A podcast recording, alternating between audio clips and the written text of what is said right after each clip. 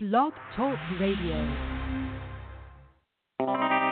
Yo, this is your boy G-Ski Rocks, and this is going out to the lovely, lovely women of the world. I know sometimes you have to make a hard decision, but I want you to think about this.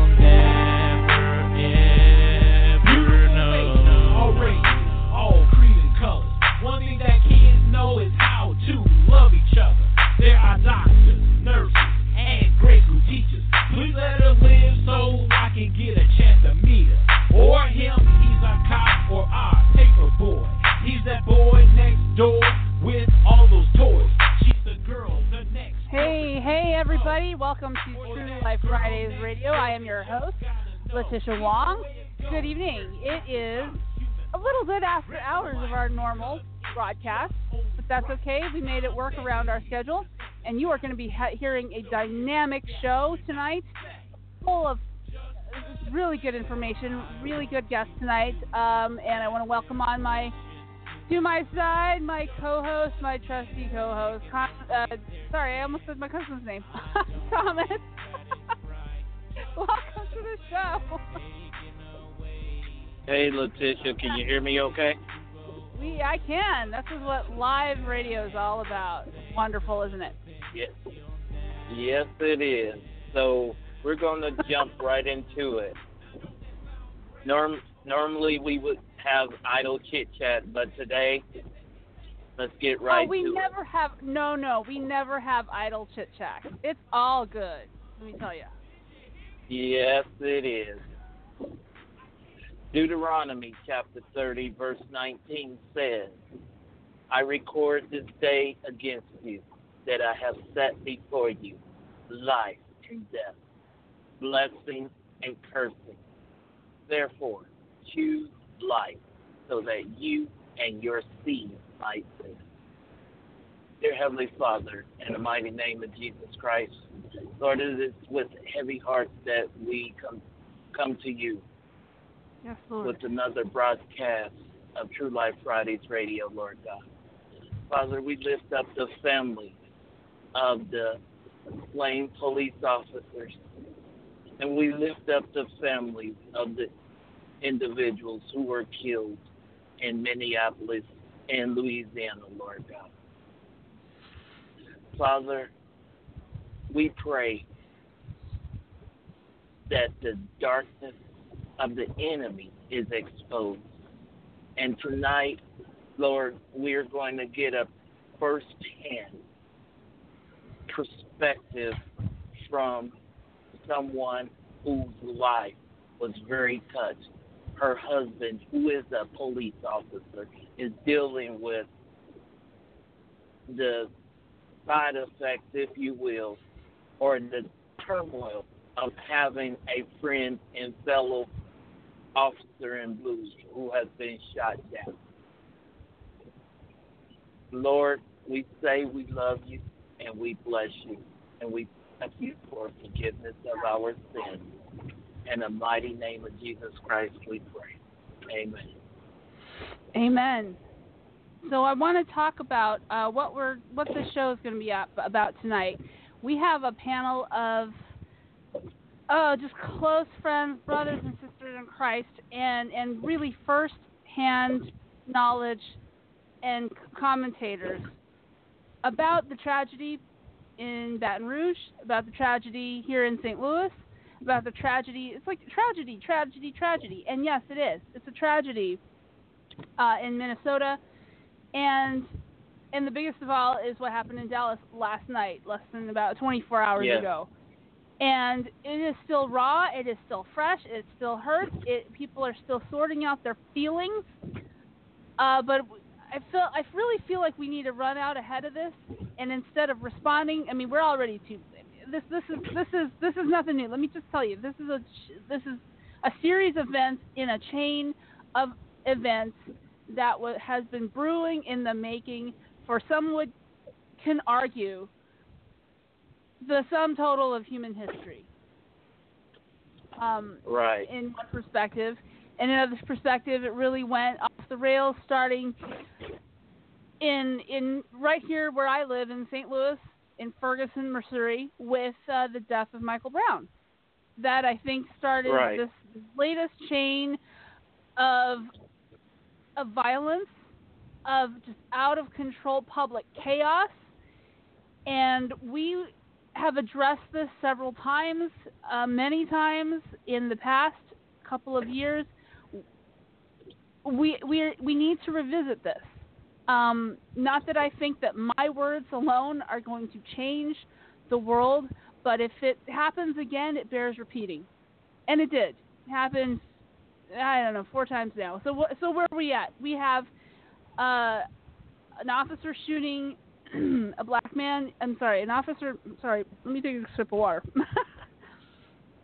An officer shooting a black man in Falcon Heights, Minnesota. Yep. And he died. An officer shooting a black man in Baton Rouge, Louisiana, and he died. 5 officers dying from sniper fire in Dallas. And today, right here again in St. Louis, not far from where I live, although a little bit farther than Ferguson, a Baldwin, Missouri police officer was shot at a routine traffic stop. Now, I do not know the details of the most recent shooting here in Missouri. If you'd like to fill us in really quick on what happened there, we can make a note of what's happening there and just let everybody know what we'll be talking about a little bit later on the show. Well, I didn't get the details from Peggy. She just said that because I asked if she would want to invite her husband on to give his perspective, and he made a comment that it's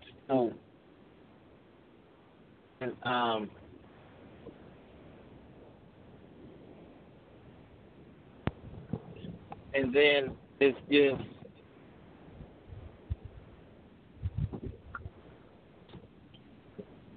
Wow.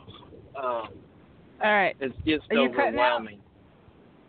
No, I'm here, Letitia. Can you hear me? All right. Yes, I can. Can you hear me?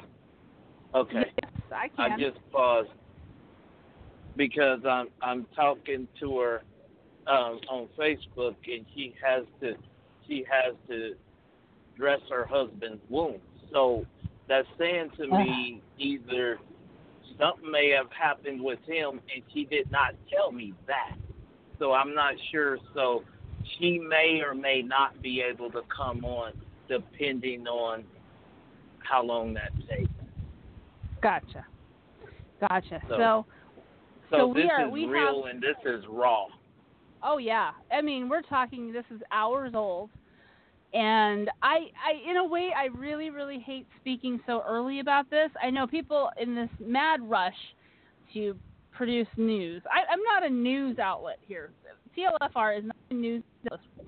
An analytical program for your benefit. So we take the time. I feel like I have to take the time to really find out what the facts are before I speak on it, because I don't like speaking prematurely. I don't like when I don't have facts. I don't like when the story isn't complete, or at least more complete. And I don't like jumping in a race to beat everybody else to talk about it. Just don't. Right. Because I think that leads to a lot of false and foolish things being said, as was the case of Michael Brown. And I don't want to be a part of that.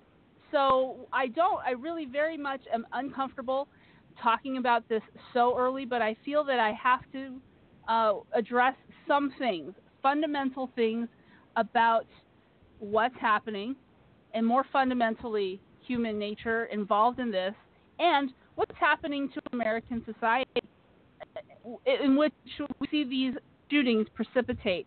And this may, in the long run, be little small blips on the radar of a larger violent history of America. I don't know.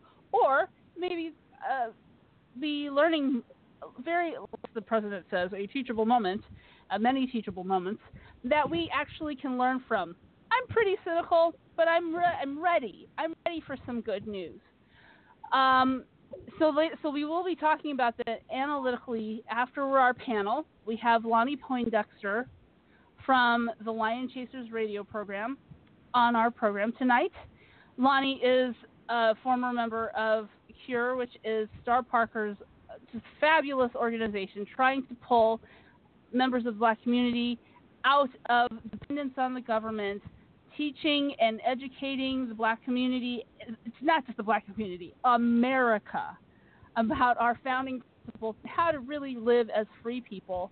And Lonnie Poindexter is so respected on my show, that yeah. I even believe that we were able to get him on to short notice. And hey, can you talk about the rest of our guests? I've got something, some audio in my ear that I need to take care of. Okay. Well, just before you go, I just wanted to say, the number 347 area code, they're just listening live on the show. That's a personal guest that I invited, so they're listening live on the show. So. Well, where to start?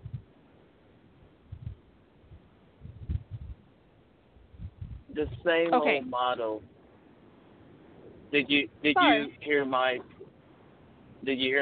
previous commentary about? Yes, I did. I had to open window on my screen decided to start playing loud ads at me. So even though thankfully you couldn't hear it, I heard it. Oh wow! So I had to go track that audio down and shut it off. But yes, we have Babette Holder and. Maybe not sure, but probably not Peggy Hubbard, who is probably dealing with a lot of this on a very personal level. The shooting in St. Louis affected her personally. Her husband is an officer, correct? Yes, her husband is a police officer. Okay, and so it was the officer who was shot is a known associate of her husband's, and that is a very difficult time for them right now. So they may or may not, she may or may not be on the program tonight, but regardless, we are going to have our other guests. And we also have someone else, and you were about to talk about her. Yes. There's going to be a young lady coming on in 6 minutes. I'm going to give her a call, and her name is Marissa. She's going to talk about a young newborn who we previously, in our last episode of our show, who was medically kidnapped from the arms of his mother because, in my opinion, his mother refused to end his life based on how he was conceived. She's going to come on, and she's going to talk about an event that they're doing a fundraising event where people will be able to make a special purchase. And she'll give more details. But this is a young baby boy whose life was conceived under tragic events. But despite that, and his mother, 14 years old, made the choice.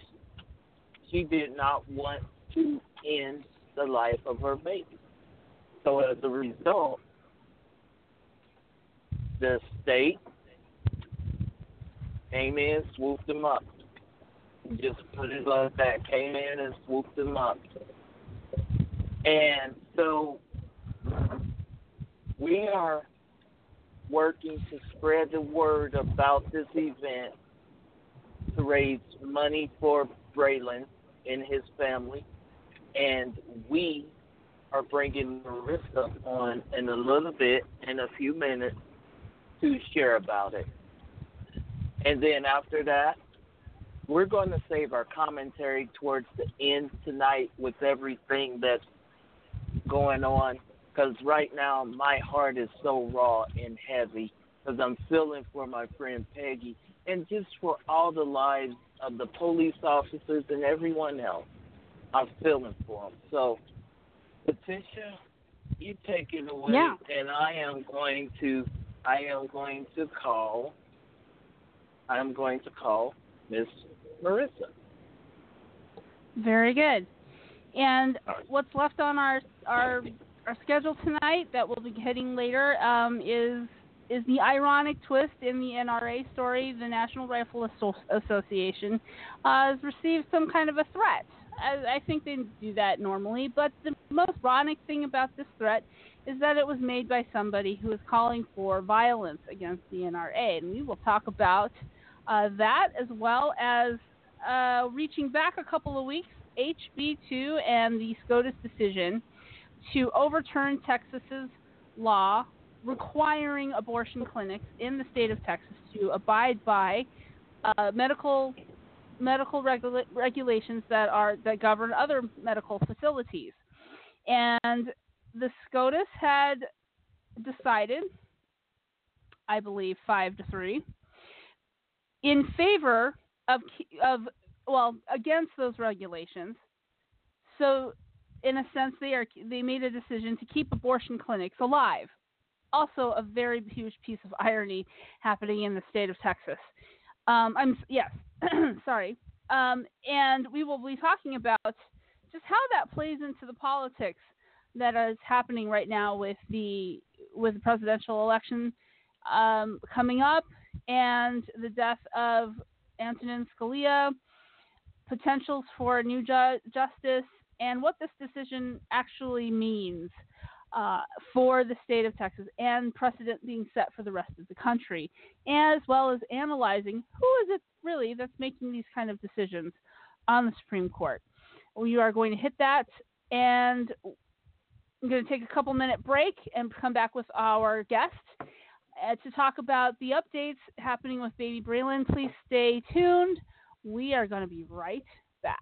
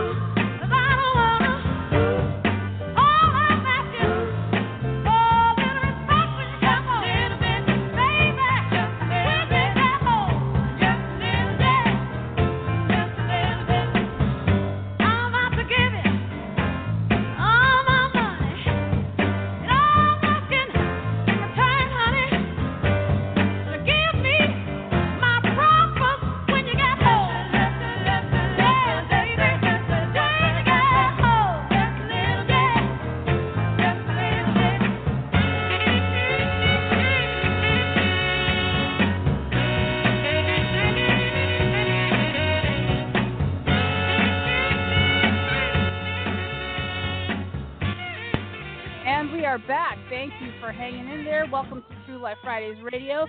I am your host, Letitia Wong, and on air with me, I have my co-host, Thomas Smith, who has brought us a huge blessing and a wonderful panel tonight. At first, we're going to talk to our guest, who will be giving us an update on baby Braylon and the efforts to bring some help to this poor family that just seems to be besieged with problems that they never asked for. So take it away, Thomas. All right. Once again, I was tagged in a post and invited to an event today by my friend Judah Myers. And so I took the opportunity. I shared the post, and I reached out to Judah earlier today and asked her if she would be interested in coming on the show and sharing about the event. And she said, you know what? I may have somebody else in mind. And so she connected me with this young lady. Her name is Marissa, and she's from the cool, well, at this moment, hot state of Arizona.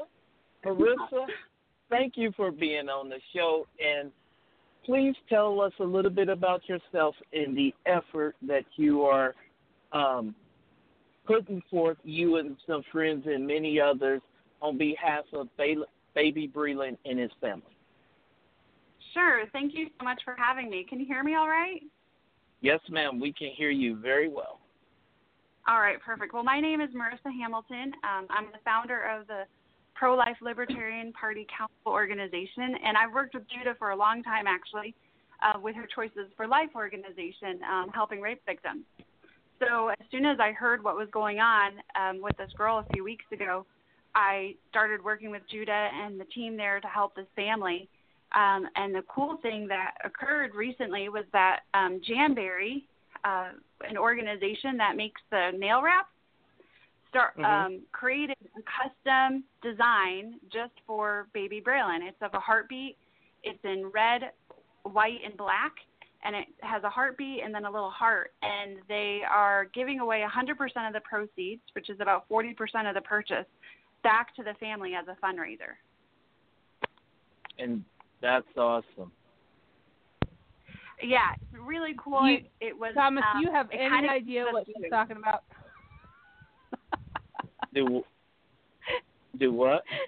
Do you personally have any idea what she's talking about? I know what the nail wraps are. I know exactly what they are because I have a cousin who I happen to live with who spends quite a lot of money on her nails. So, yeah. All right. I just thought I'd add that. Not to mention, I must add, my awesome and very sweet significant other who's listening online live also gets her nails done. So, yeah, I know exactly what it is. Now, go ahead, Marissa. She likes to give me a hard time there, but go ahead. Well, it was very exciting for the family because of the fact, as you know, it's been a huge struggle. They've been really targeted by DHR for quite some time. Right. And this is just the latest set of attacks on the family. For anyone that isn't familiar with the story, essentially what happened is baby Braylon's mom is a 14-year-old that was raped by someone that goes to the church that the family attends. Brutally raped. She became pregnant and decided that she wanted to not only birth her child but also parent her child. So she essentially begged her grandparents to support her, and they agreed. They worked with DHR prior to the baby being born to make sure everything was set up and legal and all the paperwork was in place so that they could have custody of baby Braylon's mom and baby Braylon. Shortly after birth, I think it was about 51 hours after birth, DHR showed up at the hospital. They wouldn't let her be discharged, and they took baby Braylon away. There was immediate social media outrage because everything was caught on video, on live stream actually from Judah from Choices for Life and also Terry from Medical Kidnap. And And then in turn, the next day, DHR came and took the took baby Braylon's mom and her twin brother. In all three cases, they didn't have a warrant for taking the children. They didn't have a court order. And according to Alabama law, they're also supposed to give a reason with a specific reason with significant evidence backing it, and they didn't do that either. They only said they had safety concerns. So it's been a huge tragedy for the family. They then took baby Braylon and his mother and put them into a group home that she says she describes as feeling very unsafe. It's infested with mold and bed bugs. They denied medical treatment for her and the baby for 2 weeks. The baby got really sick recently and had to get rushed to the hospital. They wouldn't even bring the baby to the hospital until the mother begged, literally begged, for the baby to be able to go. Then they didn't treat her right in the hospital. It's just been a mess. It's been a very horrible situation. And this is also to make things better, right? Yes. So they said that there was a safety concern with the grandparents, and then they took her and put her into this horribly unsafe place, let the baby get sick. The mother, baby Braylon's mom, got sick also. They wouldn't even let her be treated in the same hospital as the baby. She's now back home. The baby's better, and she's now back at the group home. Same situation, though, with the mold and the bed bugs and everything. It's even worse now because they're forcing her to they're trying to separate her from breastfeeding with a child. And so they weren't able to do that successfully. The baby wouldn't bottle feed. So now what they're doing is they're forcing her to feed the child every 2 hours, whether he's hungry or not. And then additionally, in court today, apparently it was decided that they're going to force a circumcision on baby Braylon against the mother and the family's wishes.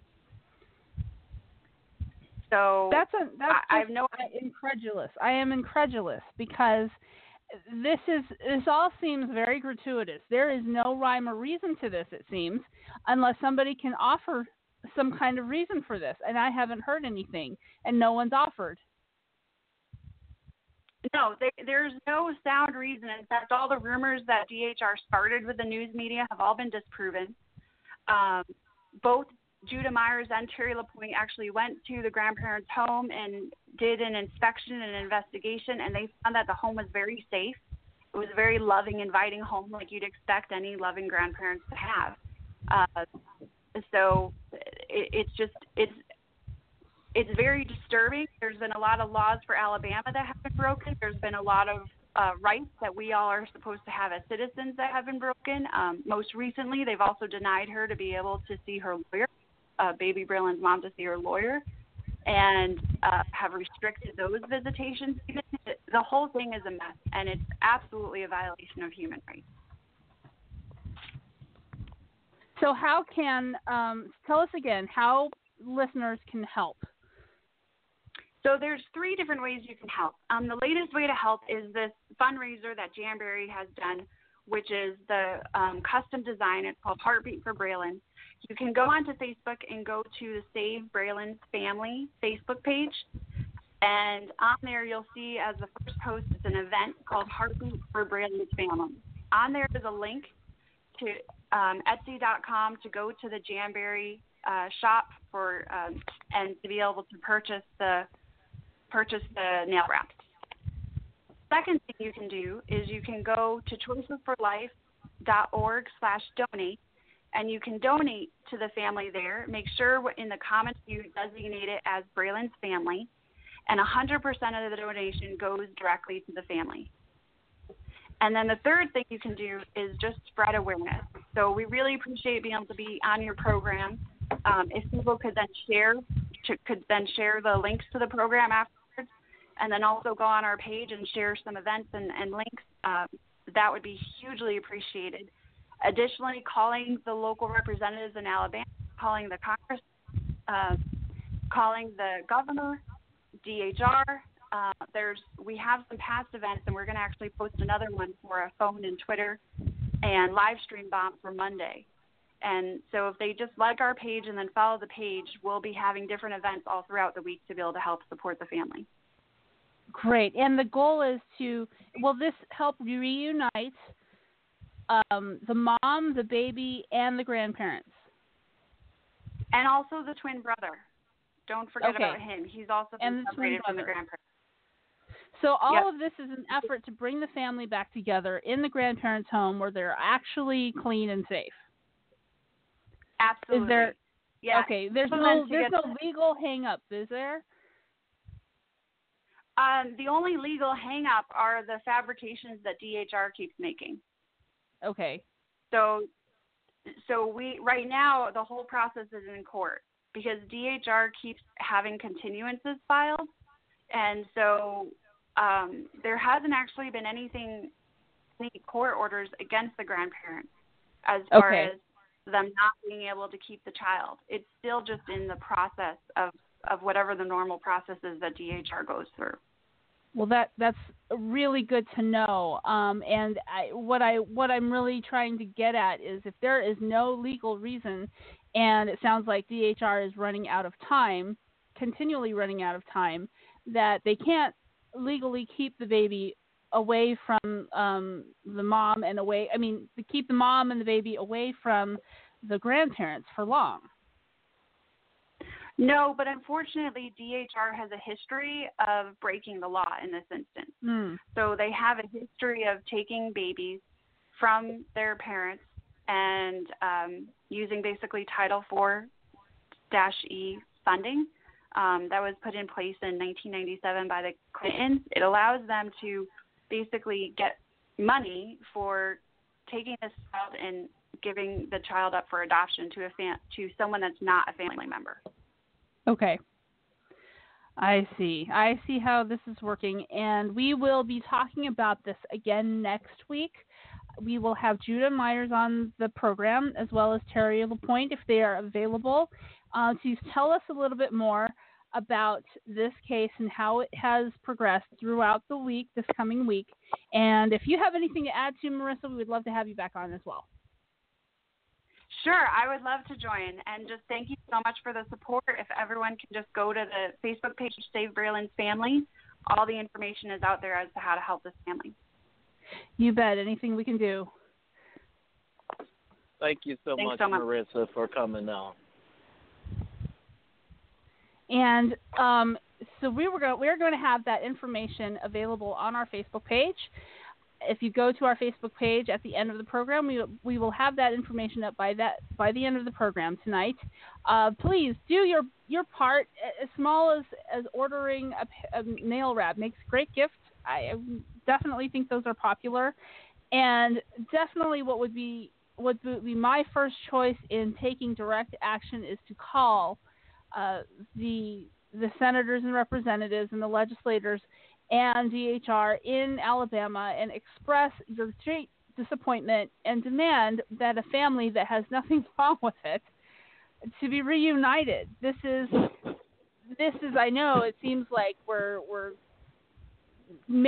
calling the snake to try to confess about its sins, but the more public pressure that every government office receives about Baby Braylon and this case is one more step in them wavering in their abuse.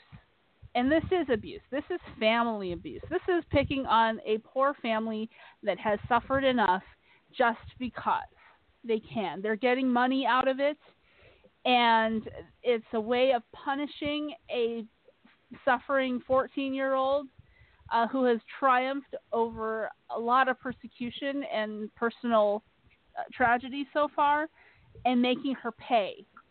That's what I think, personally. The heart, motivations of the heart, we don't know. But let me speculate just a little bit. Making this 14-year-old girl pay for her decision to keep her baby instead of abiding with the narrative of the left that she can't stand to have a rapist's baby and must dispose of him as soon as possible. And she defied that narrative. She defied them, and therefore she must pay. So, ladies and gentlemen, I pray that you will, in your heart and in your mind and in your homes and in your cars and wherever you are in this country, keep this family in your prayers. pray for deliverance, and that's what they need. This child, this baby, and this 14-year-old who is not much older than a baby herself, to be returned to their family that loves them and away from this system that really doesn't care, doesn't give a rat's behind about their real welfare. And it's evident. Right. And let's take a 1-minute break. We will be back with our guests and talking about the big topic of the evening, which is all the shootings, all the tragedy, and we will go through that and talk about what is the real spiritual need at this time. So don't go away. We will be right back.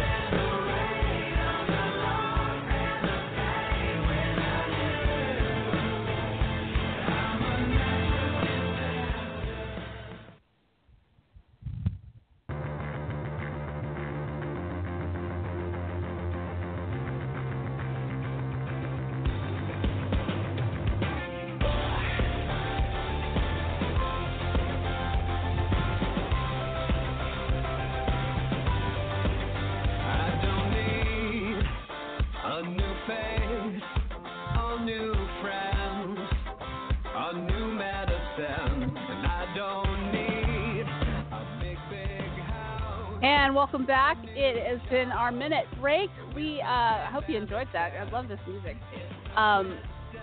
We are back with our guest for tonight. We're going to get right down. We're going to get dirty. And I'm saying this with a laugh because we don't hold back. We say the things that people do not want to say because we're not afraid of being politically incorrect on True Life Fridays Radio. Right. And so this tragedy. Yes. Letitia, before we go into the introduction, let me go ahead and introduce these two because we both know these individuals very well. Babette, you and I, we traveled to Illinois for Tanya Reid's event about 2 years ago. I believe it was 2014 or 2013. It's been a minute, but that's when we had first met Babette, and since then, this lady has become like my big sisters. We've laughed, we cried, we yelled. Well, she yelled at me, but anyway, she's just she's become someone that's very dear to me. In fact, we're going to be doing some speaking in September, more on that later, but she is an awesome, awesome woman. And then this next individual, there's really no words that can describe him. He's a mentor to me. He's been someone that has, spoken positively into my life, has sown seed into my life, just been there when I needed someone to bounce ideas off of. He's interviewed me on his very phenomenally awesome show. Y'all need to tune in to it, and I'll let him give you the link because it is a great show. He is a believer. He's a lover of Jesus Christ, as well as my guest, as my big sister, as I call her. She loves the Lord Jesus Christ as well. So we're going to go ahead and bring them right on because Letitia has an awesome intro. So we're going to bring Lonnie and Babette. So. Yeah. I have an intro. I just found that out. I have an intro. Drum roll, please. Welcome to the show, Lonnie and Babette. I am so glad that you are here. And when I heard that this is the topic of the day, so no surprise here. We are going to talk about this, but the thing that Thomas and I always get together and talk about when we do pre-show is what can we say that nobody else is saying, and what can we say that is not just what nobody else is saying, but what needs to be said. Right. And we got our heads together. We really want to deal with the heart issue. We really want to dig at where this is coming from, especially because this is True Life Fridays Radio, the pro-life aspect of the violence and the motivation to violence and how it has come to us in this series of shootings. So aside from sounding a little vague, let's start asking some questions about the media melee, about all this stuff. And Thomas, you've got that going, and why don't you go first on that? All right, I got to pull up my questions there.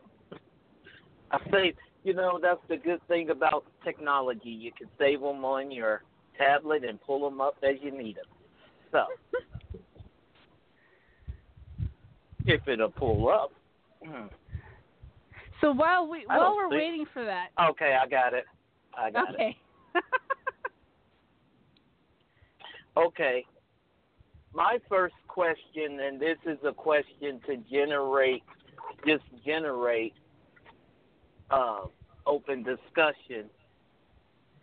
Babette and Lonnie and whoever chooses to go first, you go ahead. What are your thoughts of the shootings in Minnesota and Louisiana? And I have follow-up questions to that first question. Well, being a gentleman, I'll defer to Miss Babette and let her go first. Hi, good evening, everyone. Thank you, Lonnie. I always love the gentlemen who do let the mouths go first. Can you guys hear me okay? Yes. Very clear. Okay, well, my thoughts on Minnesota, each one of those incidents, those tragedies, are different because of how they went down, not so much where it occurred. And, of course, Black Lives Matter is making it a commonality because of the race of the victims, if you want to, you know, as they see it with the police. The Minnesota one, I'm looking at, you know, I'm waiting for more. There's a lot of missing information. I need more details to really have a solid opinion for both of them. But it's just so much missing as to what was he reaching for. Some say he was reaching for his ID that he was requested. Other reports dispute that and said that the police officer had told him not to move his hands, keep them where he could see them, because he had notified the officer that he had a permit and had a firearm in the car. So there is a lot of conflicting information on that one.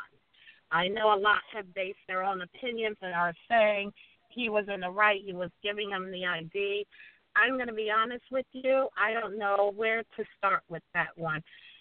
In the case of Louisiana and Sterling, the CD man, as he was known as, standing outside where I guess the locals knew he also was selling CDs. The one word I get stuck on is the word where he was in a struggle with the officers. So that's where my focus has been because, you know, how was the struggle? What really were the details? So I guess that we're all going to have to wait to see the videos that they said were outside the shop and from another store that faced that where that incident occurred. And I don't want Popeye's chicken to be cold. Right. By the time I get to Lonnie? I'm of the same opinion pretty much that Babette is of. I've been approached by many people, in fact, even on my show today, wanting me to comment on both tragic episodes, Minnesota and also in Louisiana. And as Babette correctly stated, we only have really one vantage point. We have the statements of the woman that was with Mr. Philando Castile, or Castile, I believe his name. But that doesn't spell the whole story. And I don't want to get caught up in the emotionalism, because your emotions do get caught up right. in these types of events. And I don't want to do that and to use as classic examples of what can happen. Many people got caught up in the emotionalism surrounding Michael Brown in Ferguson. Yet when all the evidence came out and the truth came out, it was so far from what everyone suspected that many people are in denial today and still claim that the young man was killed for no reason at all, when the evidence points to something completely different. And this evidence came from people who look like me and you, Thomas, and so it can't claim the color thing. So I'm going to wait and see.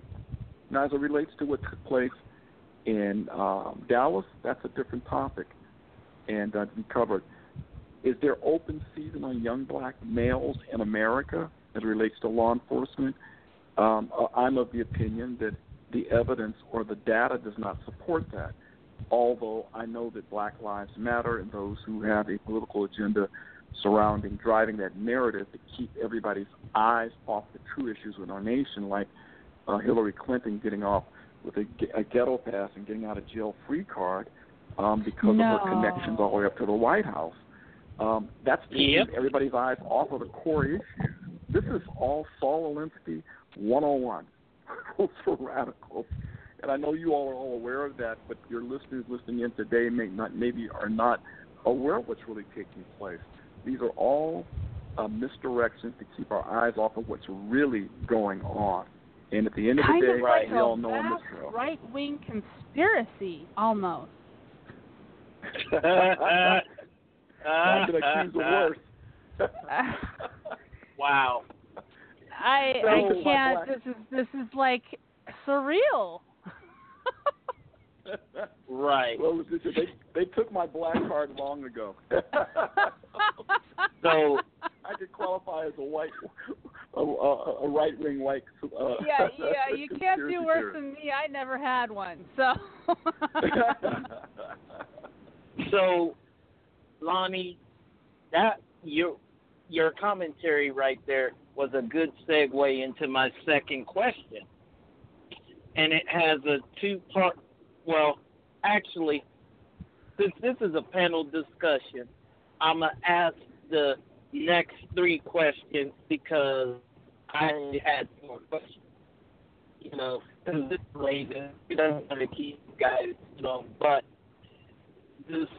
my second question was, do you think the Dallas shootings were coordinated attacks? 3, how was it that the liberal media called out a law-abiding citizen? And I know you all heard about this because of his open carry as a suspect. And do you feel that this is part of a plot to protect Hillary? That's all question 3, 3 parts.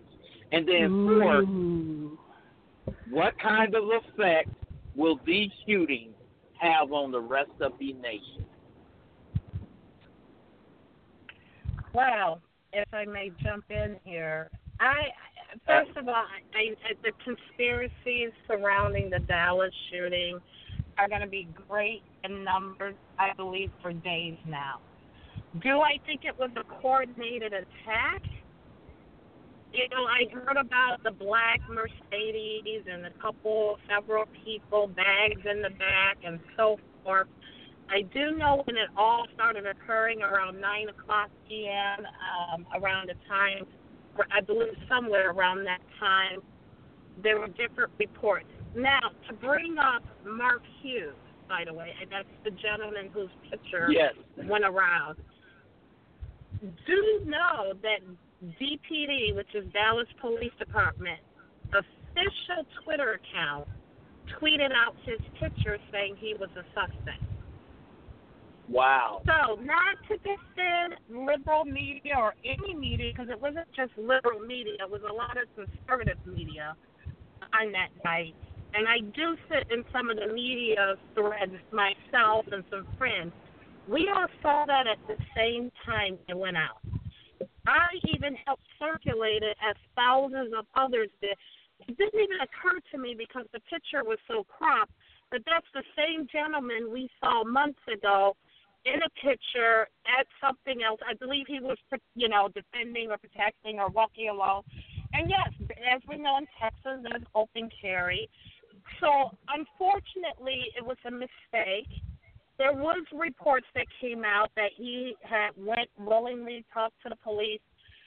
Allegedly, I heard he handed over his own firearm so that there wouldn't be, you know, I don't know how much of that is true. But technically, that did come from Dallas Police Department, just so that that's clear. As far as, I believe the third part was, I'm trying to remember, I'm getting old comments, Melissa. But as far as the, I believe that part of the, aside the hypocrisy, they were trying to throw up this permit and license to have a firearm, not just with Dallas, but don't forget that we're also looking at this with the Minnesota shooting. And they're saying, I'm seeing a narrative where they're saying, it's just as dangerous. We can't carry or be licensed for a firearm ourselves. And don't forget, Sterling had a firearm, and he was a convicted felon. So they're just going to tie it all into their one big gun control narrative regardless. Exactly. Repeat what you just said about Mr. Sterling again, please, for everybody to hear. Sterling was known to have a firearm upon his person illegally. You're not, you know, he was a convicted felon. Convicted felons are not allowed to have firearms. Yet everyone knew he had one, which that did play into concern when the police officers arrived on the scene, because the call did mention a man outside had threatened him with a gun.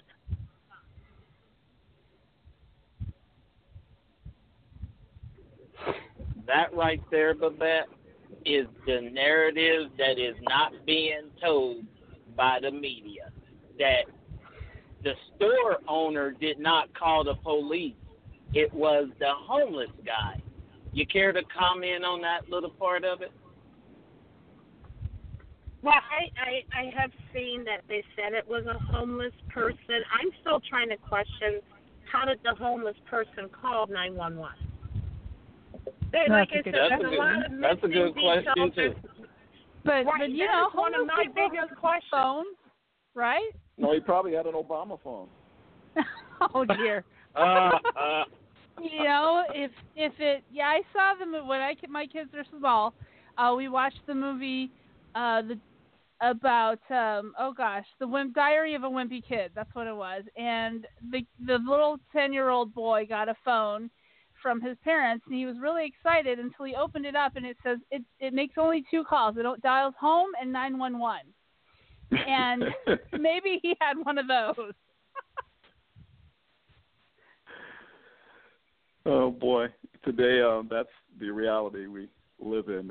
I was in California over the holidays and shopping with my mother, and I said, oh, isn't it nice? The young man outside the store, she took me to one of her favorite discount stores, and he was, he's a businessman. He's signing up people to purchase cell phones. Isn't that neat? I said, Mom, those are Obama phones.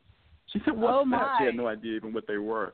I said, he's signing people up to get free phones through what we call Obama phones, and that's part of the welfare packages. She said, oh, my God. Yeah, so I wouldn't be surprised if the homeless guy had a phone, maybe an Obama phone. You know, homeless people have to talk to their friends too, and all phones have to dial 911 if they're activated. Yes. So it's very interesting that the story is. I mean, there's a lot of people who are saying it doesn't matter whether he had a gun illegally. It doesn't matter. None of this matters. When it came down right down to it, he shouldn't have died because the officer fired his gun at him unwarranted shooting. And I'm not sure at this point whether it was warranted or unwarranted. I'm not saying that everything's okay. I'm saying we don't know enough information. I agree. We don't. We're going from a video, and it's subject to interpretation. And we know videos, depending on how they're put together and at what point they're taken. And so we can get, as I mentioned earlier, get caught up in our emotions like many people are. Right. And being a black male in America, I've had negative interaction with law enforcement. So it's not that I've been sheltered all my life. I grew up in Southern California and was taught very early on how to deal with law enforcement by a father who cared about my well-being because he grew up during the Jim Crow South. And so he taught me what I call critical thinking. So I've been on the negative side and understand what can potentially happen. But having said that, I don't believe there's systemic racism within law enforcement across America. Are there issues with individuals that are dealing with those who happen to look like me and happen to be problem children? I'm not talking about the blacks, but the police officers themselves. Sure, because there's sin in the world, and people are human, and things can happen, and mistakes can be made. My biggest issue is, going back to our previous statement, is that taking these particular tragic incidents and using them as fodder to use to drive an agenda to take away our Second Amendment rights or further restrict them. And as a black male in America and understanding the history of gun rights and regulations in America as it relates to the black community, I know that whenever guns are restricted in America, black Americans get the short end of the stick. Give you Exhibit A.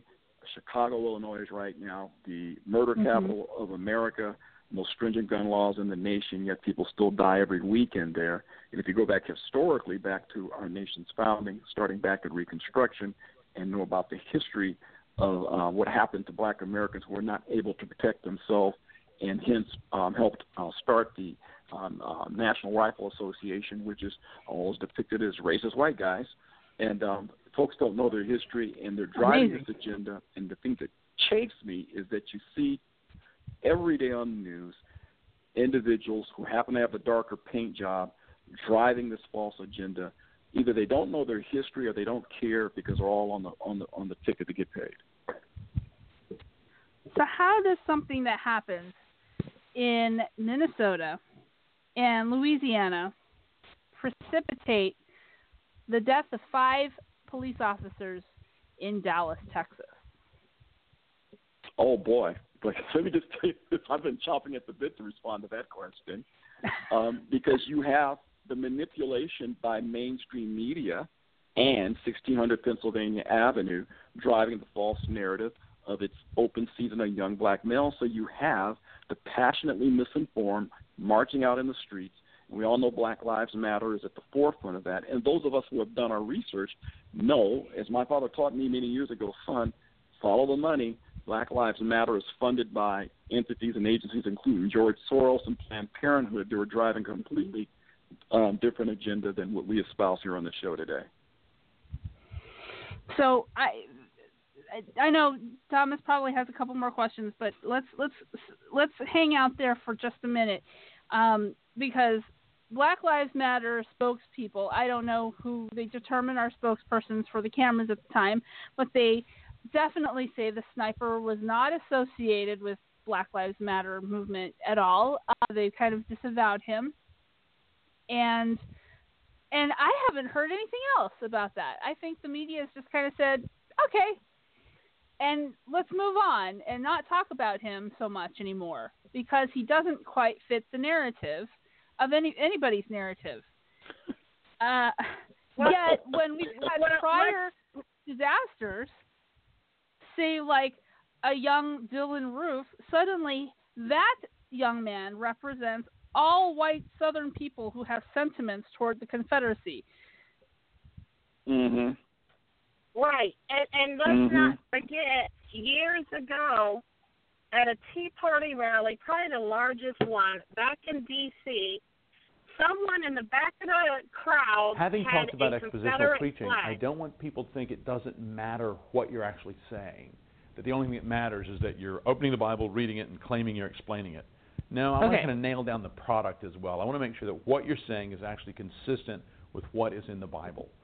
because the Bible has very specific content. God speaks through his word to reveal himself to us. And that means we can get it wrong. So in our preaching and in our teaching in our churches, we want to make sure and get it right. The term biblical theology can be used in two ways, either theology that's biblical, what some people sometimes call systematic theology, or biblical theology, which is a method of studying the Scriptures as one story culminating in the person and work of Christ. God has revealed himself progressively through Scripture. So there's a picture being built up through thousands of years of God's interaction with his people, culminating in the life, death, and resurrection of the Lord Jesus Christ, and seeing how all God's purposes come together and focus in Christ. As we have a sense of the whole of Scripture, we're trying to get them back. We're able to rightly then sort of divide. And meanwhile, there's another voice in my ear, and I have to track down where that audio is coming from. But did we lose our guest due to a technical problem? No, I'm still here. Okay. All right, keep talking. You didn't all hear that voice in my head, did you? I heard the audio too. Okay, you've been pushing buttons on me, haven't you? No, I am not. I am not even in a car. All right, so I'm not sure where that audio decided to play from, but I hope it was great for everybody's theological uplift.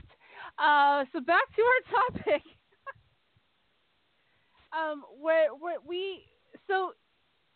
I just don't think. I think people are properly separating the shooting in Dallas with the sniper and the suspect they have in custody from I think they're rightly disavowing him, even though he came out and said that I'm doing this because I wanted to kill white police officers.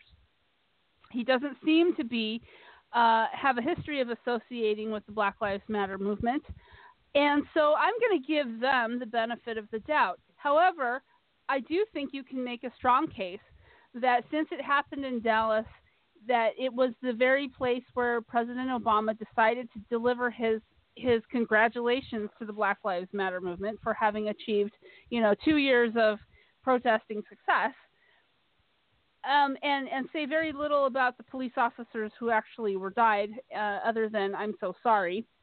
I think that contributed to the boldness that a person would have to commit such an act. So lead us the way out. So I want Thomas to finish with his questions and lead us to the light. Where shall we go from here? Okay, sorry, I was on mute, folks. But I asked the last of my 4 questions. I only have 4 questions, so you have to take it from there, because the point that I wanted to make, or the questions that I wanted to ask, both Babette and Lonnie answered them very well.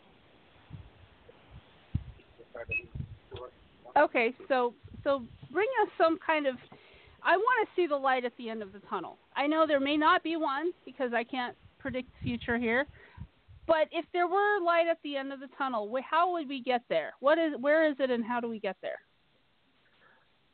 Letitia, let me respond to your previous points, and I'll address that one. What came to mind as you were kind of outlining Black Lives Matter and then disavowing connections with the shooter or shooters, if it's plural, because I think there's more than one involved, and there's probably no direct involvement. But what I was thinking about, it's like living on a street, and on your block an arsonist lives there.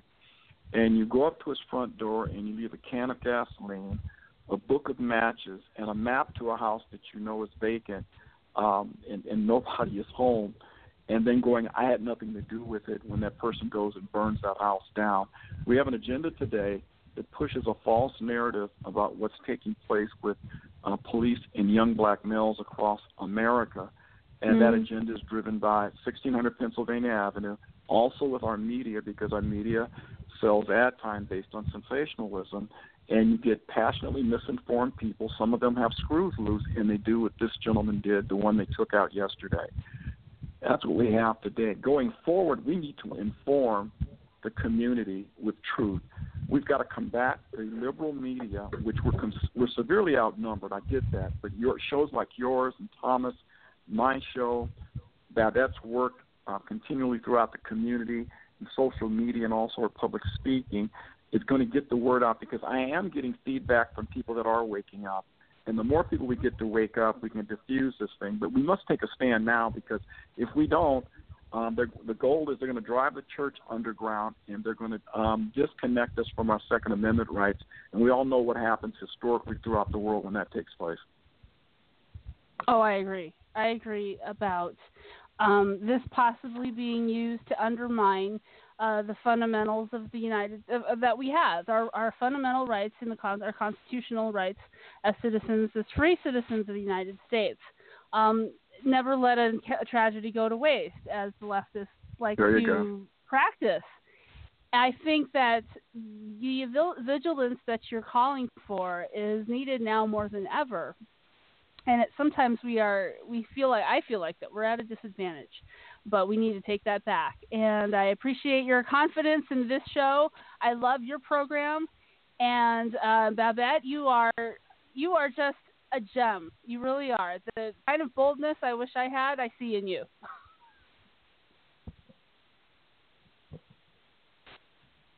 Is she still with us? Is she taking a nap? She must be on mute. Okay. There we go. I think it's fixed. And Babette, are you still with us? Maybe not.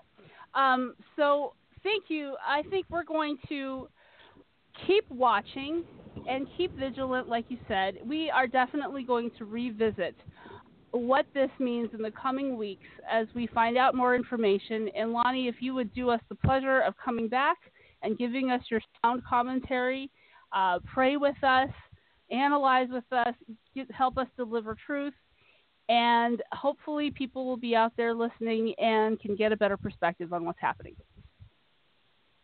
Well, thank you so much, Letitia, for having me on your wonderful show. You as well, Thomas. God bless you and all you do. Thank you, and see you next time. So, Thomas. Thank you, Lonnie. Yes, I am here. Thomas, we there's still so much more that needs to be found out. What I have for my own commentary and your own commentary for the rest of our program talking about this has to do with issues that are bigger than a shooting in a city, a shooting in another city, and a shooting in another third city, and shooting through incidents, individual incidents across the country. In the backdrop, this two men died, but 82 people died in Chicago in one night. How many? And that was like 2 nights ago. How many? Am I not correct? 82? 82 people. I'm sorry, no, 82 people were shot. Maybe. Yeah, 82 people were shot. 82 people were shot. Yeah. And I don't like to compare numbers to make a certain kind of point that doesn't really go anywhere. But the point that I want to do by raising this is not by comparison, but by importance. By raising the level of Philando Castile and what was the brother guy's first name? Sterling. Sterling in Minnesota. Yes. Yeah. As incidents, they were shot by police. We're not the only people shot by police in this country, and the 5 officers that died in Dallas last night and over the night are also not the only officers shot by others by criminals in the United States. But this has garnered specific attention because of race. Yet black and white, white and black, black on black, white on white, whatever. You know, there's more people in this country than just black or white. Happens on a daily basis. I feel like I don't have any evidence for, but I feel like the media Black Lives Matter, the leftists in this country are cherry picking our tears for us. Right. Why are we not crying and burning candles for the 82 people that were killed as a result of gun violence in Chicago? Because it goes against the narrative. That's why. So my question is, I don't live that narrative. That's my problem. And they'll say, yeah, that's my problem too. I don't live that narrative. To me, that narrative is a prison of the mind. It is a perpetuation of the way, not just the way things were. I'm not even sure that's 100% true of the way things were. Things could have been worse, but I don't think that's an accurate representation. I think it's an accurate representation of what someone imagines the past and the present to be, and they are actively trying to make it happen so we can live in the prison of their minds as well. Right. Because tomorrow is a new day, and we can live it however we choose. Right. And I know somebody's going to come along and say, oh, wow, that just sounds naive because, you know, racist cops. Everybody's racist. Everything's racist. Racism. That's right. Racism. Right. And want to shove that down my throat as if I don't know that. I know there is racism in this country. I am a minority, even though I don't count. And that's the double-edged sword that I have to live with. I am a minority. I'm treated as a minority. I'm thought of as a minority. But when I claim to be a minority, somehow my voice doesn't count as if I'm a minority. Right. But I don't I don't put on those colored glasses that colors everything racist because I know the heart of man is a little more complex than that. Right. It is. It absolutely is. And you know what? I'm going to do something really spontaneous because Babette got dropped. And so I'm going to call her back in so she can come back. Welcome to the show. Oh, she's not quite here yet. Buzz the good lady in, please. And so we're going to, after we finish talking with Babette, we're going to take a very short break, and we're going to come back with some analysis of the human pro-life condition in this whole Black Lives Matter, especially in this incident.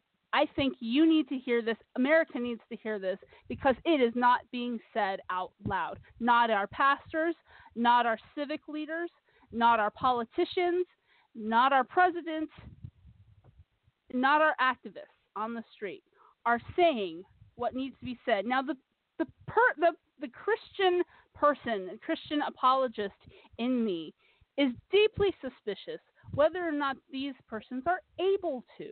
And it's not because, no, you're so arrogant. No, it is because there are a lot of factors to consider. And like I said just a minute ago, the human heart is more complex than the simplistic idea that we're all just racist and everything is racist, everything is historical, systematic, white privilege, oppression of one race over another. But not specifically, not just one race over another. Specifically, it's always whites against blacks. You know, America is more colorful than that, and policies are more complex than that. People are more complex than that. So do we have our guest on again? Can you come back in, call back in? While we're waiting. This was a drop call. So. Okay, ahead, while we're waiting, I'm gonna talk about 3 points. Maybe 4, but 3 points that I'm talking of the greater thing Oh, wait, do I need to buzz her in? Is she in? She will be back, calling back in just a second. Okay. And that's the question you and I want to answer on the air tonight, Thomas, is why? Why on earth should Black Lives Matter? And I'm fully aware, I'm asking a bunch of black people, why should Black Lives Matter? And it's not a rhetorical question. It's not an accusatory question. It's a legitimate question.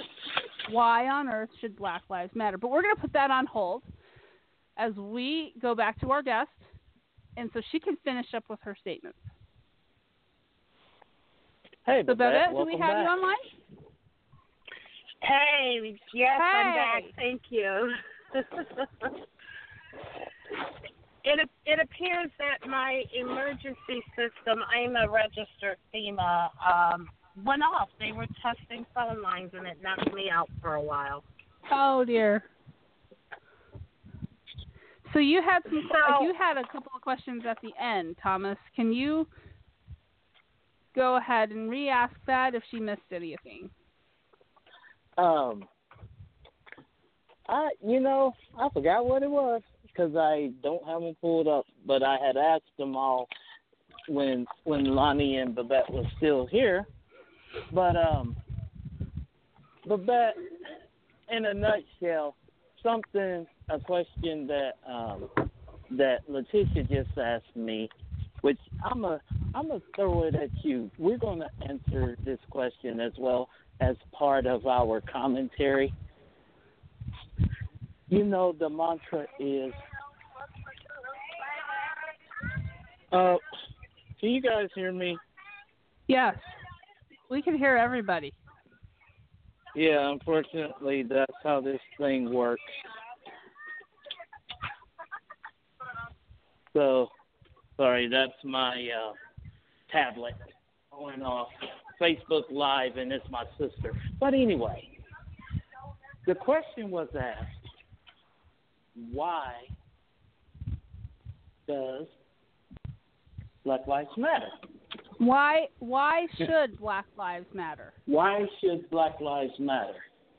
So that's the question, but that I wanna throw to you to answer that question and be as succinct or as blunt as you choose to be or you don't choose to be.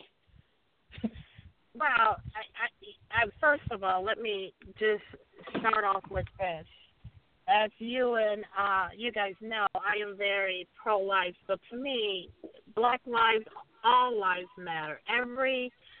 From conception until natural death is the way I feel. All stages, all ages, and all capabilities. But one thing I'm seeing, I want to say with this, because Lonnie was speaking about the systematic institutional racism they believe.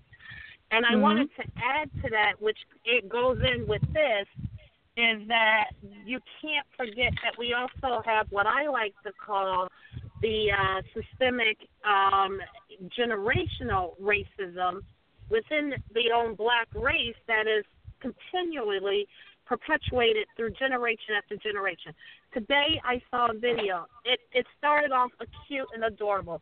Beautiful black woman and her little daughter in the video, and she is doing a chant which her daughter would mimic, and it would say, because I am, and the daughter would say it, and I'm beautiful, I'm strong, I'm proud, and then at the end of the video, they put up their fists and they say, Black Power.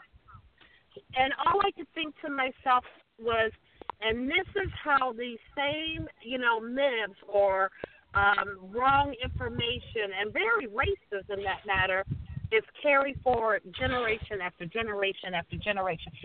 I grew up hearing that the cops are not your friends, yet the first thing I would see my relatives or family members do is call the police. I grew up hearing that most white people don't like you, and if they are smiling in your face, they're thinking another thing. Yet sometimes one of the people that they always talked about and spoke about was a white person in a very flattering, complimentary, how great they were. It's a coworker and a friend. It's always was a hypocrisy there, but yet the emphasis was on the They don't like us. It's always us against them. And we wonder why this never goes away.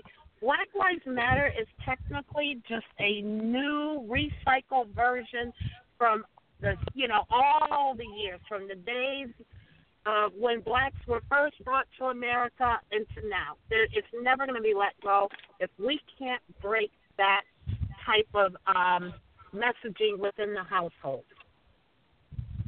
Wow, that is really insightful.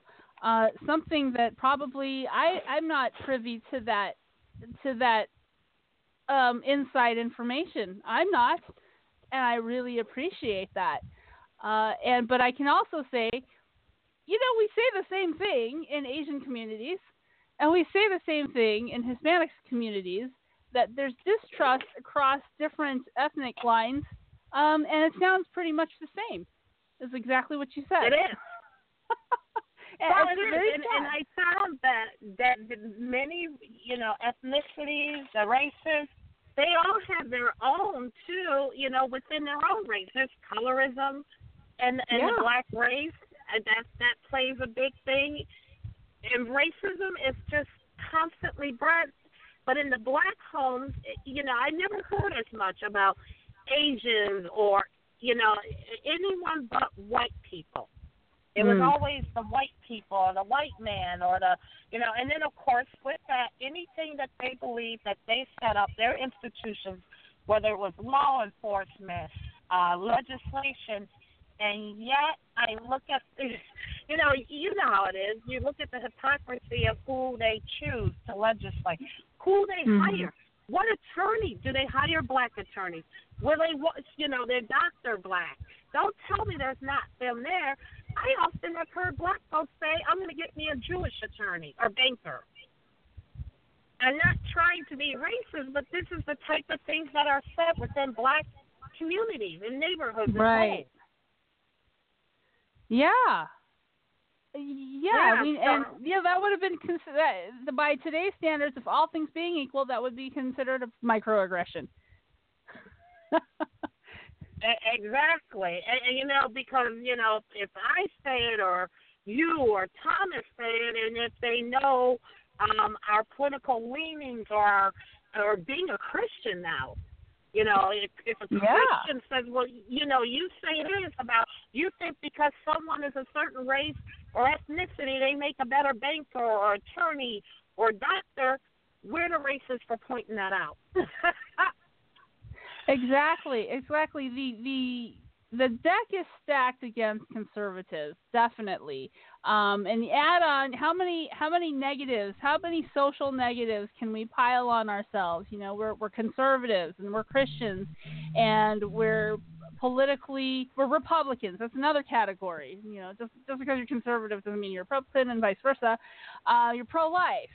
And you disagree with the narrative that says that whites have white privilege, and that's why people of minority status don't do well in this country. We disagree with that as a generality. I mean, I'm just painting a big target on myself, saying everything about me is completely against the narrative of the dominant leftist media. So you and me and all of us together. But yet I have the sneaking suspicion that more people, everyday average people just walking down the street, are more like us than what we see on television. That is true. Many, you know, many don't agree with the tactics and how folks are going about it. I even see some on their media, on their side of the media. They're saying they don't agree with the way things are gone about, the way they're trying to, you know, if you really believe that everything is stacked and the odds and the decks are stacked against you, in my mind and in their mind, they're thinking, why make it worse by putting forth bad behavior? And I'm just going to say this one thing. I was in a dialogue just recently with a cousin who is a wonderful person, but believes that Black Lives Matter is effective with their marches. And I said, well, what then? And she said, what do you mean? I said, well, we can march all day. They've been doing that in Chicago for years. Stop the violence. What now?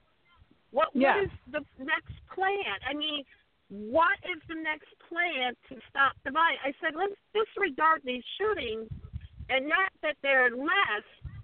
I said, but Chicago was holding a rally last night, too, in support with Minnesota and Minnesota and Louisiana.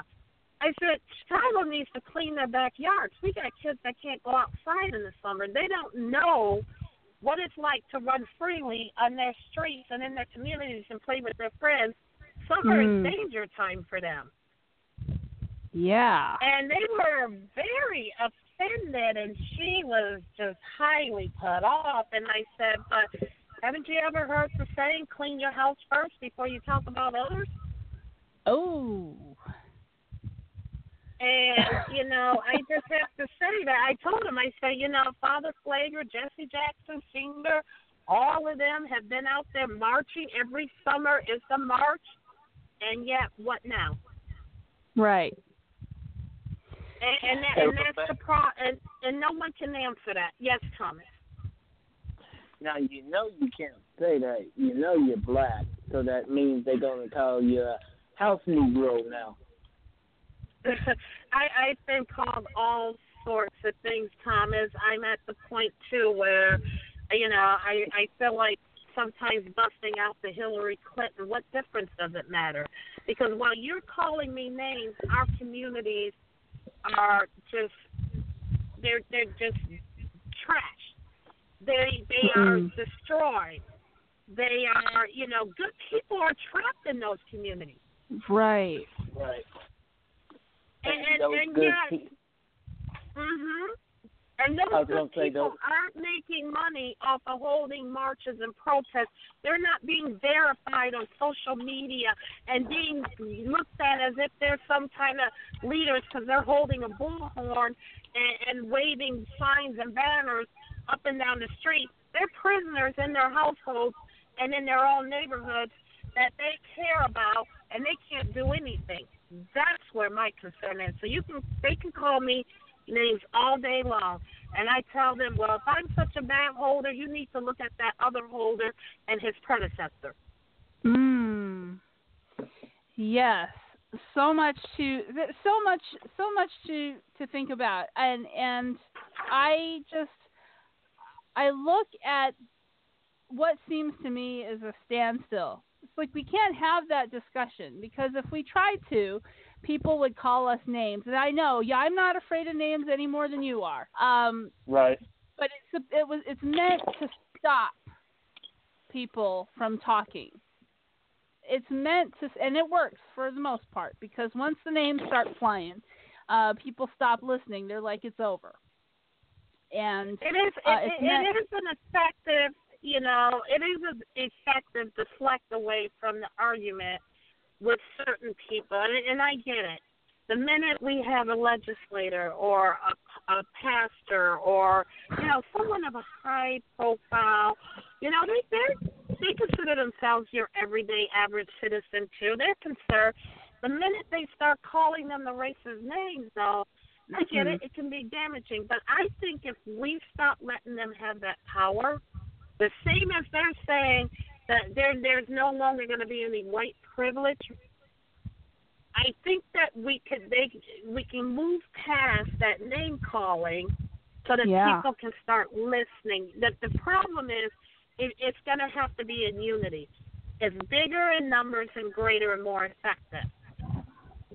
But the name calling, which is a good point that you bring up, it really shuts down an argument most times, and a lot of people get lost up in the fact of, you know, the defending against the name calling, and next thing you know, and people started realizing that's really what they want you to do, because that means you're striking a chord. Mm-hmm. And tonight on your show, my challenge to everyone is the minute they call you the name, you just ignore it. You keep going. You make your point. Because if you find, too, a lot of times if you keep going, they come right back on the topic. And the ones who won't, They just shut down completely, which means those people don't want to hear you. They want to be agitators. They don't want to solve the problems. They want to be part of the problem. So much truth. I think that I have learned more in 10 minutes than I have in 100 minutes just reading the news. And that's the value of what we do here, and that's the value of our guests. And I can't personally, say more good stuff about that. So we got to run, Babette, and wrap this up. But this is not over, and you have been terrific, and we want you to come back another time. Well, thank you. Thank you very much, and I apologize for my technical difficulties, but I would love to join you again. Thank you very much. No apology necessary. You are welcome anytime. Bye, big sister. Bye. Bye, big sister. Bye-bye. And yes, definitely we are going to have all our guests are always welcome on this program because we have awesome guests. I cannot stress how much we've been blessed with such great minds that love the Lord, that love life, and want to see people actually live and abide by the precepts of harmonious living because of the way we were created. And not living in so much of the sin of the world. And let me get into that. That is the point that I will make tonight for us, for our program. So let me take 30 seconds to cue you guys up and get you ready for this, because you are not going to want to miss this. While we take this commercial, let me play one audio clip that is going to figure directly toward what I'm going to say. Hold it in your mind. Think about it, because we'll be back. 1 minute, 40 seconds. Welcome to the One-Minute Apologist. We interview the world's leading apologists to provide credible answers to curious questions. Frank, is truth true for you, but not for me? I always hear that, and I usually say, is that true for everybody? Is true for you, but not for me, true for everybody? Because if true for you, but not for me is true for everybody, then true for you and not for me can't be true because it's true for everybody. I know that can give you intellectual constipation, but that's because it's self-defeating. It's actually, there's an easier way of illustrating this.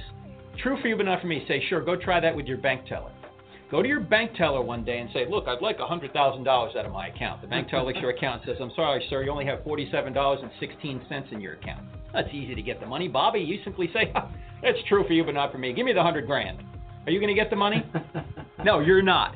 If it's true, there's only $47.16 in your account. That's true for all people at all times in all places when referring to your account at that time. It's just true. And by the way, it's true that Jesus rose from the dead. If he really did, that's true for all people at all times in all places. If he really did. Of course, it's not true if he didn't rise from the dead. And I think the evidence is quite strong that he did. So saying it's true for you but not for me may sound good. It's the mantra of our culture, but it's self-defeating. It's logically self-defeating, and it just doesn't work. Sounds like you're trying to say that truth corresponds to reality. I am. I'm actually trying to say that. So my question a couple minutes ago, or a few more than minutes ago, is why on earth should Black Lives Matter? And we just heard from a friend of mine, that was Frank Turek's voice you heard on the audio clip, talk about why relativism, moral relativism, the perspectival relativism cannot be true. So when I ask the question, why on earth should Black Lives Matter? Let me answer that question. You want to go first? I have an answer.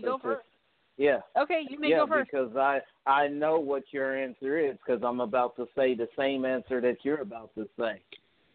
Are you trying to co-op? Are you trying to beat me to it? That's what you're trying to do. Yeah. So here it is. This is why on earth should Black Lives Matter? Because Black lives should matter because all lives should matter.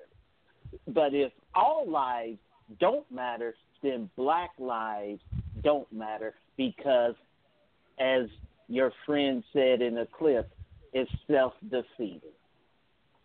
There you go. Very well done. The student has become the master, but not yet. That's a good answer. That's not what I was going to say, but it's a good answer. So, you know, I clap for you. Yeah, well. And it's true. And it's all true. I want to take a minute and talk about this war between Black Lives Matter versus All Lives Matter. But it would be a distraction right now to the point I want to make. And we'll get back to that if we have time. But yes, why on earth should Black Lives Matter?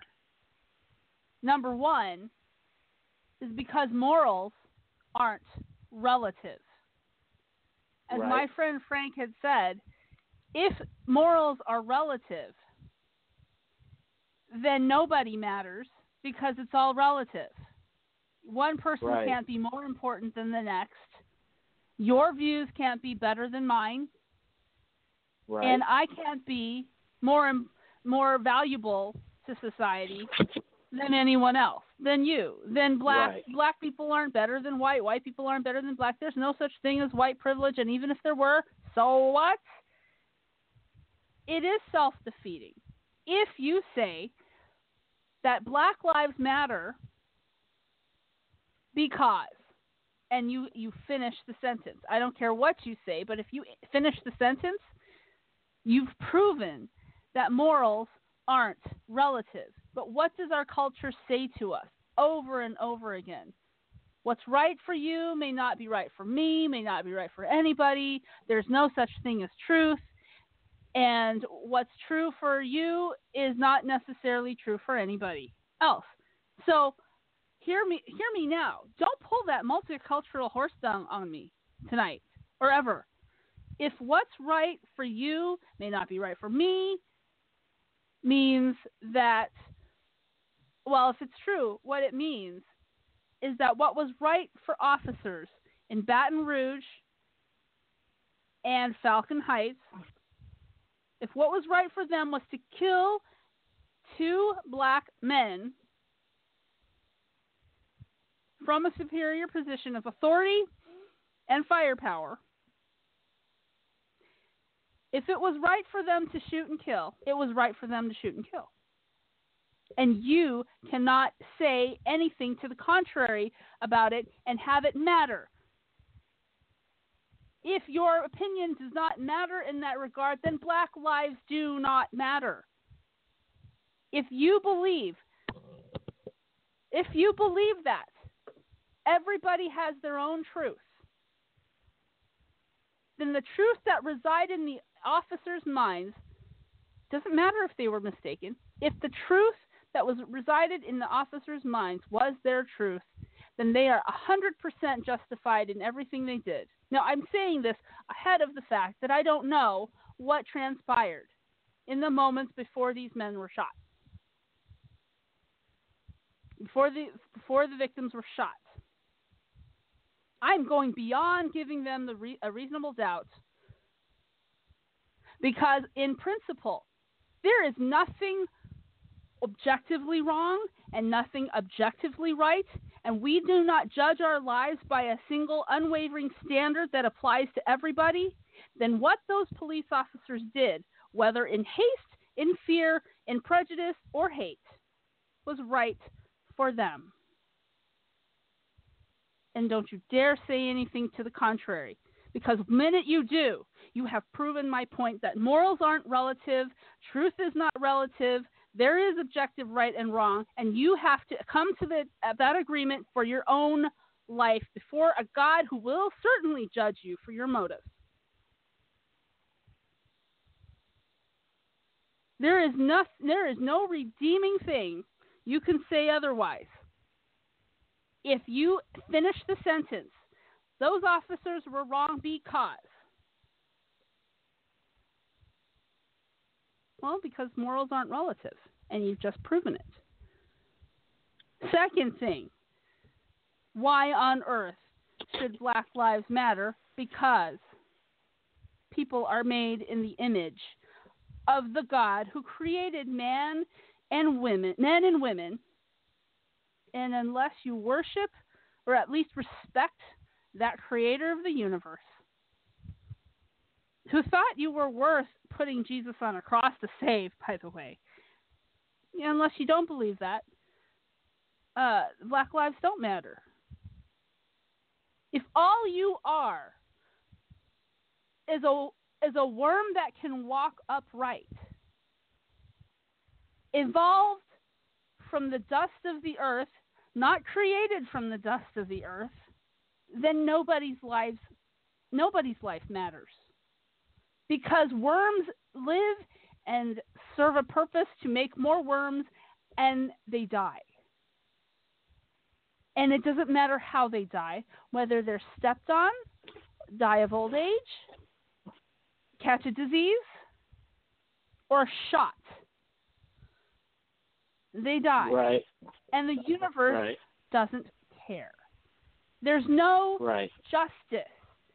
People screaming up and down the street here in Ferguson. I've been there several times. And there's always somebody keeping a vigil. God bless them for their efforts. Screaming at the top of their lungs, no justice, no peace. Well, there's certainly a lot of truth to that. If you are not made in the image of God and that your life matters, there is no justice. 2 black men died, 5 officers died, and it was just another page being turned in the history of the universe that will never be read by anybody. So you could go ahead and shout up and down the street about no justice and no peace, but if you are not made in the image of God and God doesn't exist for you and you're not worshiping at his feet, understanding and following him and repenting of your sins and having faith in Jesus Christ, black lives don't matter, because none of us matter.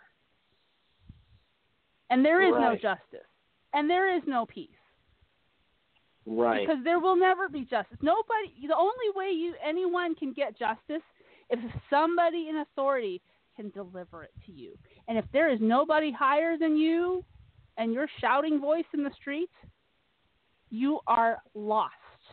You are asking for something that doesn't exist from a being that doesn't exist. I'm sorry. I'm very sorry for you if your worldview doesn't include a God who will judge. Why on earth should Black Lives Matter? Well, it's against my religion, per the 6th commandment, to murder. So you aren't confused. True Life Fridays Radio and I we're against murder, just to be clear. Just to be clear, I am against murder. My question is, for you out there who are railing against police officers about your white privilege or somebody's white privilege and racism, that's right, racism, is it against your religion? Do you have a religion that says murder is wrong? Do you have a religion or even a borrowed set of morals and ethics from a religion that says murder is wrong? Or dare I say, a word that's not used much in society today, sinful. Now, I am very, very sure that most of the Black Lives Matter protesters feel that the officers doing the shooting in Minnesota and Louisiana were sinful. I feel confident saying that most people think those officers were sinful. If I were to say that the officers were simply mistaken, that wouldn't be good enough. They'd want me to say they were sinful. Pretty sure. Almost no one thinks either shooting was accidental, but instead precipitated from a position of fear of the black man. fear of the armed black man and prejudice against the armed black man. Ask anybody protesting on the street if either of these officers is a cog in the machinery of systemic racism, a murderer, and a sinner. You'll get your answer. Either of these officers going to heaven in their view? You can't cry for justice if you don't believe in the God of justice, the God who took the sin of these sinful officers onto the cross for them. So, you know, I think some of these Black Lives Matter protesters have as much hate and understanding of racial tensions in this country as the dear white people, meaning the clueless white people they vilify. Right. That includes me. I'm too light to be one with the hood people, if I can say that. I don't even know if I'm allowed to say that. I'm too foreign looking to be one of the white people. I can't possibly understand. You're not white, you're Chinese. Well, and that's, I can't possibly understand the human condition here because of my different skin color. Because my different skin color renders my opinion irrelevant. So what are you trying to say, Letitia? Are you trying to say it's? Are you trying to say it's the slanted eyes? Is that it? Yeah. I've got the slanty eyes. That must be it. Those darn eyes. What are we going to do about that? I remarkably speak English. I speak English remarkably well. You know, present example excluded. Right. Well, for those of you who think that, I know you're not praying for me. I know you're not praying for me, but thank the Lord Jesus, who is none of that skin color garbage. I'm praying for you, and that's a big difference. You may not be praying for me, but I am praying for you. You can protest. Go ahead. Well, I was getting ready to say, and incidentally, folks, you have probably speaking, Letitia, one of the most effective communicators when it comes to apologetics, talking about prayer, anywhere. And she's still learning. So she knows what she's talking about. Go ahead. Oh, thank you very much. So, ladies and gentlemen, that concludes the greater perspective on this Black Lives Matter, who shot who. I'm not making light of who died at all. But in the long chain of events from which these last couple of days are just the latest links, the fundamental problem that neither Black Lives Matter people can answer, and I'm also including those that profess to be Christians who are in on the Black Lives Matter movement, leaders in the movement, outspoken members of the Black Lives movement. There is something fundamental that you do not realize. I have said it. It doesn't fit with your message. You may feel differently, but we ain't about the feels so much. Right. We like feels here, but we don't let that govern everything we say. Right. On to the last stuff, because we got to get to the latest news that we said we were going to talk about, and then the stupidest thing ever. HB2 in Texas was overturned by SCOTUS. Mm-hmm. And, yes, ouch, that hurts. And I want to, I want to tell people what I read by Jennifer Rohrbach Morse, who has made an excellent commentary about this, because she talked about this in terms of feminism. So true, HB2 has been temporarily. I hope that the state of Texas realizes that the Supreme Court ruling on a state law may not be valid. I don't know. So the lawyers are going to have to battle that out. It's not. Hold on. Okay. Well, if you're sure that it's legally... Before you go, though, let me tell you why. Okay. Because, and it's really Constitution 101. Do you know why the states have a state Supreme Court and the federal government has a federal Supreme Court? To keep the spheres separate. Because it's the state Supreme Courts that rule whether a state law is constitutional or not. The U.S. Supreme Court rules whether a federal law is constitutional or not.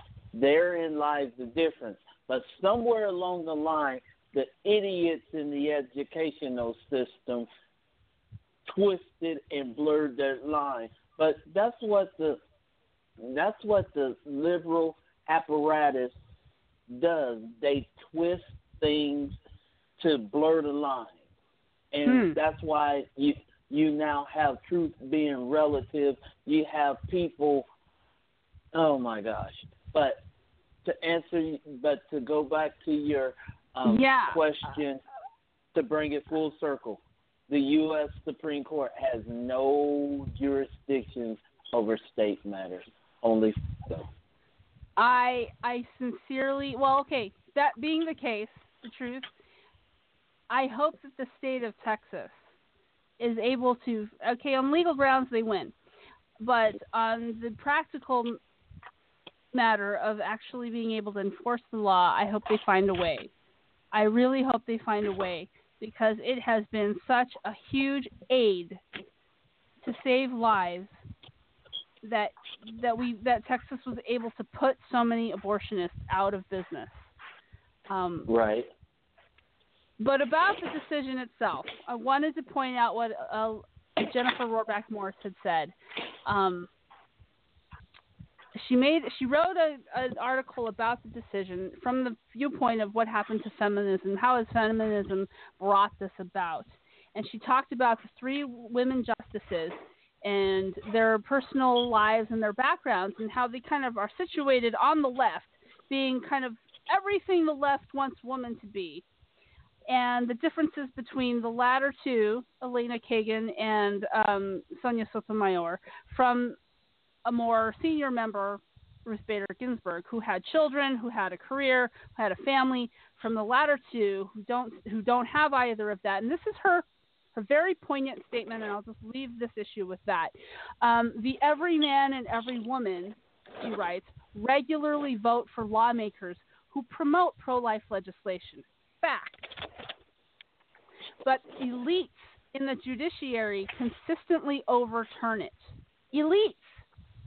Remember that word, elite. Right. And this overturning of HB2, well, it's not just HB2, Texas's bill against regulating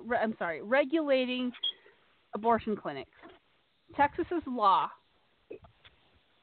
This is what happens when a radical feminist, Ruth Bader Ginsburg, and two childless women walk into a courtroom. Ouch. Wow. What has feminism wrought for the benefit of womankind and the children we bear? Not a whole lot. We are being represented by elites who think they're better than us. Women who think they are better than other women. Right. Because they're in positions that liberals want them to be in. Remember that. They think they're better than you. for no real substantive reason. And then the last thing is our stupidest thing ever today, and that the NRA receives a death threat. The NRA receives a death threat from a professor. You're already laughing. From a professor from a community college called Southern State Community College in Hillsboro, who tweeted out or Facebooked out this message. He said, "Look, there's only one solution. A bunch of us anti-gun types are going to have to arm ourselves, storm the NRA headquarters in Fairfax, Virginia, and make sure there are no survivors.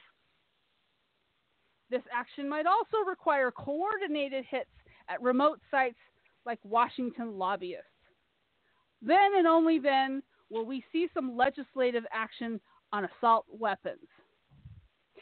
So, you want to attack the NRA with guns. Time out. We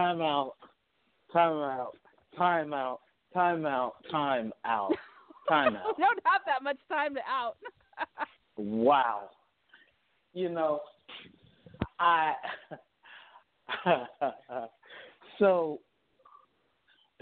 let me see if I got the irony in this.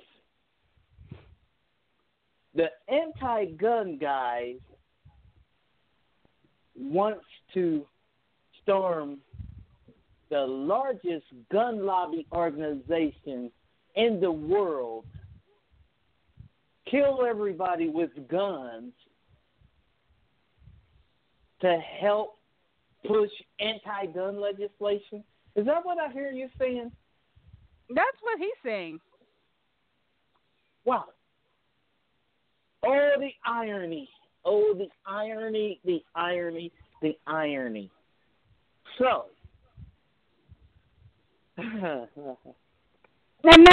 Then he's walking it back saying, "I was just joking."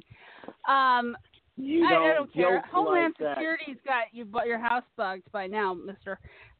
So good luck with that joke. Nobody's laughing, except they're laughing at you. For the irony, yes. And if the irony doesn't get you, the lead will. Yeah. So that, ladies and gentlemen, that was crazy. Is the stupidest thing ever this week. And with that, we are out of time for this segment of TLFR. We want you back. Continue talking about the baby Braylon case, and we want you back with us. So have a good night. Good night, Thomas. Good night. Good night, Letitia. Great show. Yes, indeed. Thank you for being with us. Yep.